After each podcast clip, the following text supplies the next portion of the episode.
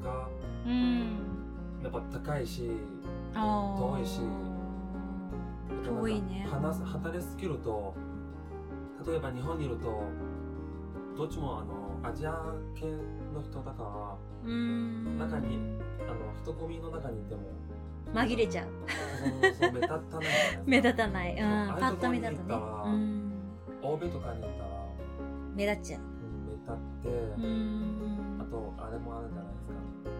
種差別うん Black Lives Matter みたいなそうそうそう。そうな？ん。でうん。あとガンガン。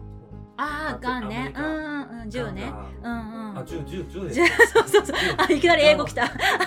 銃うんうんうん。銃の。の問題ね。はいうーんそうだね。アメリカは本当に銃の乱射が嘘みたいに頻繁に起こる。その学校での銃乱射っていうのは。それしかもそのウォルマートとかそういうスーパーとかでさガンが買えたりしてあとは兄弟間そのちっちゃい子が遊んでてで兄弟がもう一個一人の兄弟撃っちゃうとかねそういう事件も本当毎日のようにアメリカでは起きていてでもやっぱりその全米ライフル協会っていうのはもうめちゃくちゃお金を持ってるからねアメリカで。そのロビングって言ってそのねあの政府とかに献金するわけじゃん、はい。ライフル協会が。でそのお金がないと困っちゃうわけよね政治家はね。だから銃ダメとはやっぱ言えないっていうのもまあ理由の一つでライフル協会の力の強さっていうのはねもう私たちじゃさ分かんないじゃん。その銃が買えないからねその辺じゃ。あそのどの程度そのそういう人たちの声が大きいのかっていうのはちょっと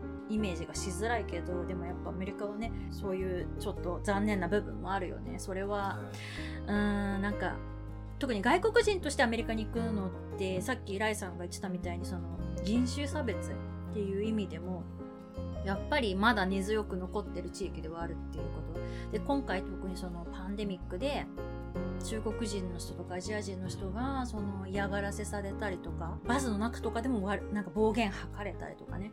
そういうこともやっぱりあるっていうのは聞くからそういう意味でもそのねライさんが留学を決めたのはそのコロナの前だったとは思うけどでもねコロナがなかったとしてもやっぱり私の友達とかもアメリカの田舎に住んでてでまあ、結婚して子供がいるんだけどその子供がねある日、まあ、泣いて帰ってきたと。いでそしてどうなどうしたの？って言ったらそのそう友達にもうあなぼあのそのまあ A 君としようか。A 君とはもう遊ん遊べないって言われちゃったって。突然ね。でよくよく聞くとそのお母さんがもう A 君とは遊ぶなって言ったらしいのよその子に。でその理由がそのやっぱアジア人だから。っていう理由だった。そう。やっぱりその白人がやっぱり多い地域。私の友達はそのニューヨークとかロスとかじゃない大きい都市じゃなくてちょっと田舎に住んでるからどうしてもやっぱその差別が今でもあってそうそうやってこう親御さんが子供あの子と遊んじゃダメとかそういうふうにこう言ったりすることもあるっていうのは結構この21世紀でまだそれかよっていうのはそう思いますね。そうそれがねあの悲しいっていうかそれそれが確かにあの私たちアジア人がねあの欧米の国に留学に行くっていうのはそういうことがある可能性も受け入れなきゃいけないっていうのはね確かに。あるよね。それは悲しいことだけどね。うん。なるほど。でそもそも文化に多少親しんでいたところもあり、あります。うんうんうんうん。で、まあ、日本に来たと。でそれいつ来たんだっけ？2015年。えー、結構前じゃない？はい。えもう6年も前じゃん。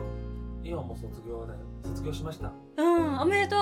うんおめでとうございますでも6年もじゃあ日本に長いことそうだよねでも6年っていうかあそっか去年は書いてたから1ね年丸ごと中国にいまうしたそうだよね。じゃあまあ実質5年間うん最初は日本語学校に行ってたの？はい。大学に行く前に。